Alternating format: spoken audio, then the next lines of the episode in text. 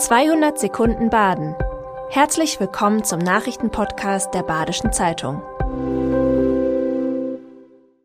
Die Nachrichten am Freitag, den 13. Oktober.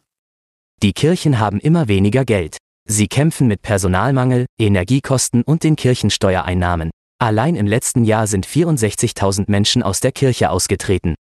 Eine Freiburger Studie hat 2019 vorausgesagt, dass sich die Kaufkraft der Kirchensteuer bis 2060 halbiert.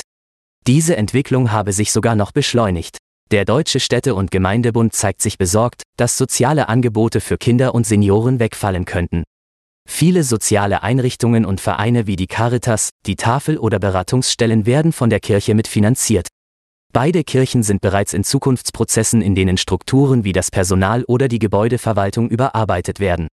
Trotzdem ist klar, dass in Zukunft an vielen Stellen gespart werden muss.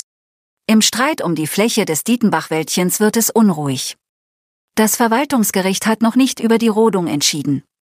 Die ersten Arbeiten für die neue Leitung haben aber bereits außerhalb des Wäldchens begonnen. Die Aktivisten, die im Wald Baumhäuser gebaut haben, fühlen sich provoziert. Damit würden falsche Fakten geschaffen. Am Donnerstag kam es dann zu einem Polizeieinsatz. Ein Benzinkanister wurde laut Notruf gestohlen, gefunden wurde niemand, auch komme es immer wieder zu verbalen Angriffen auf die Arbeiter. Zudem seien Reptilienzäune und Niströhren zerstört worden. Der Bauausschuss in Mülheim hat dem Bau von fünf Windrädern zugestimmt. Die Standorte sind Schnelling, Dreispitz und Sirnitz. Nach langem Ringen konnte eine Einigung mit der Stadt Sulzburg erreicht werden. Die Windräder sollen eine Höhe von 170 Metern haben und auch über den Bergen am Horizont zu sehen sein. Für den Bau müsse eine große Fläche Wald gerodet werden. Die soll danach aber wieder aufgeforstet werden. Kritik gab es von einem CDU-Stadtrat, er wundere sich, warum keine anderen Standorte geprüft wurden. Außerdem zweifelt er an der Wirtschaftlichkeit des Vorhabens. Die abschließende Genehmigung erfolgt durch das Landratsamt. In Horben sollen neue Mietwohnungen für ein Luxushotel gebaut werden. Geplant sind fünf würfelförmige Gebäude. Darin sollen ausschließlich Mitarbeiter unterkommen.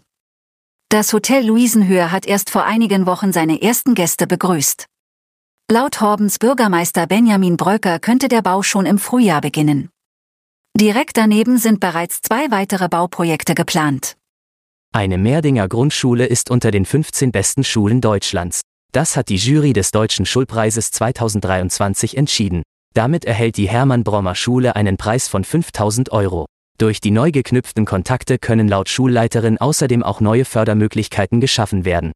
Bundespräsident Steinmeier hat vor Ort über landesweite Probleme wie den Lehrermangel gesprochen. Laut ihm seien die Schulen wichtige Vorbilder. Der erste Platz ging an eine Mittelschule aus Erlangen. Das war 200 Sekunden Baden. Immer montags bis freitags ab 6.30 Uhr. Aktuelle Nachrichten rund um die Uhr gibt's auf der Website der Badischen Zeitung badische-zeitung.de.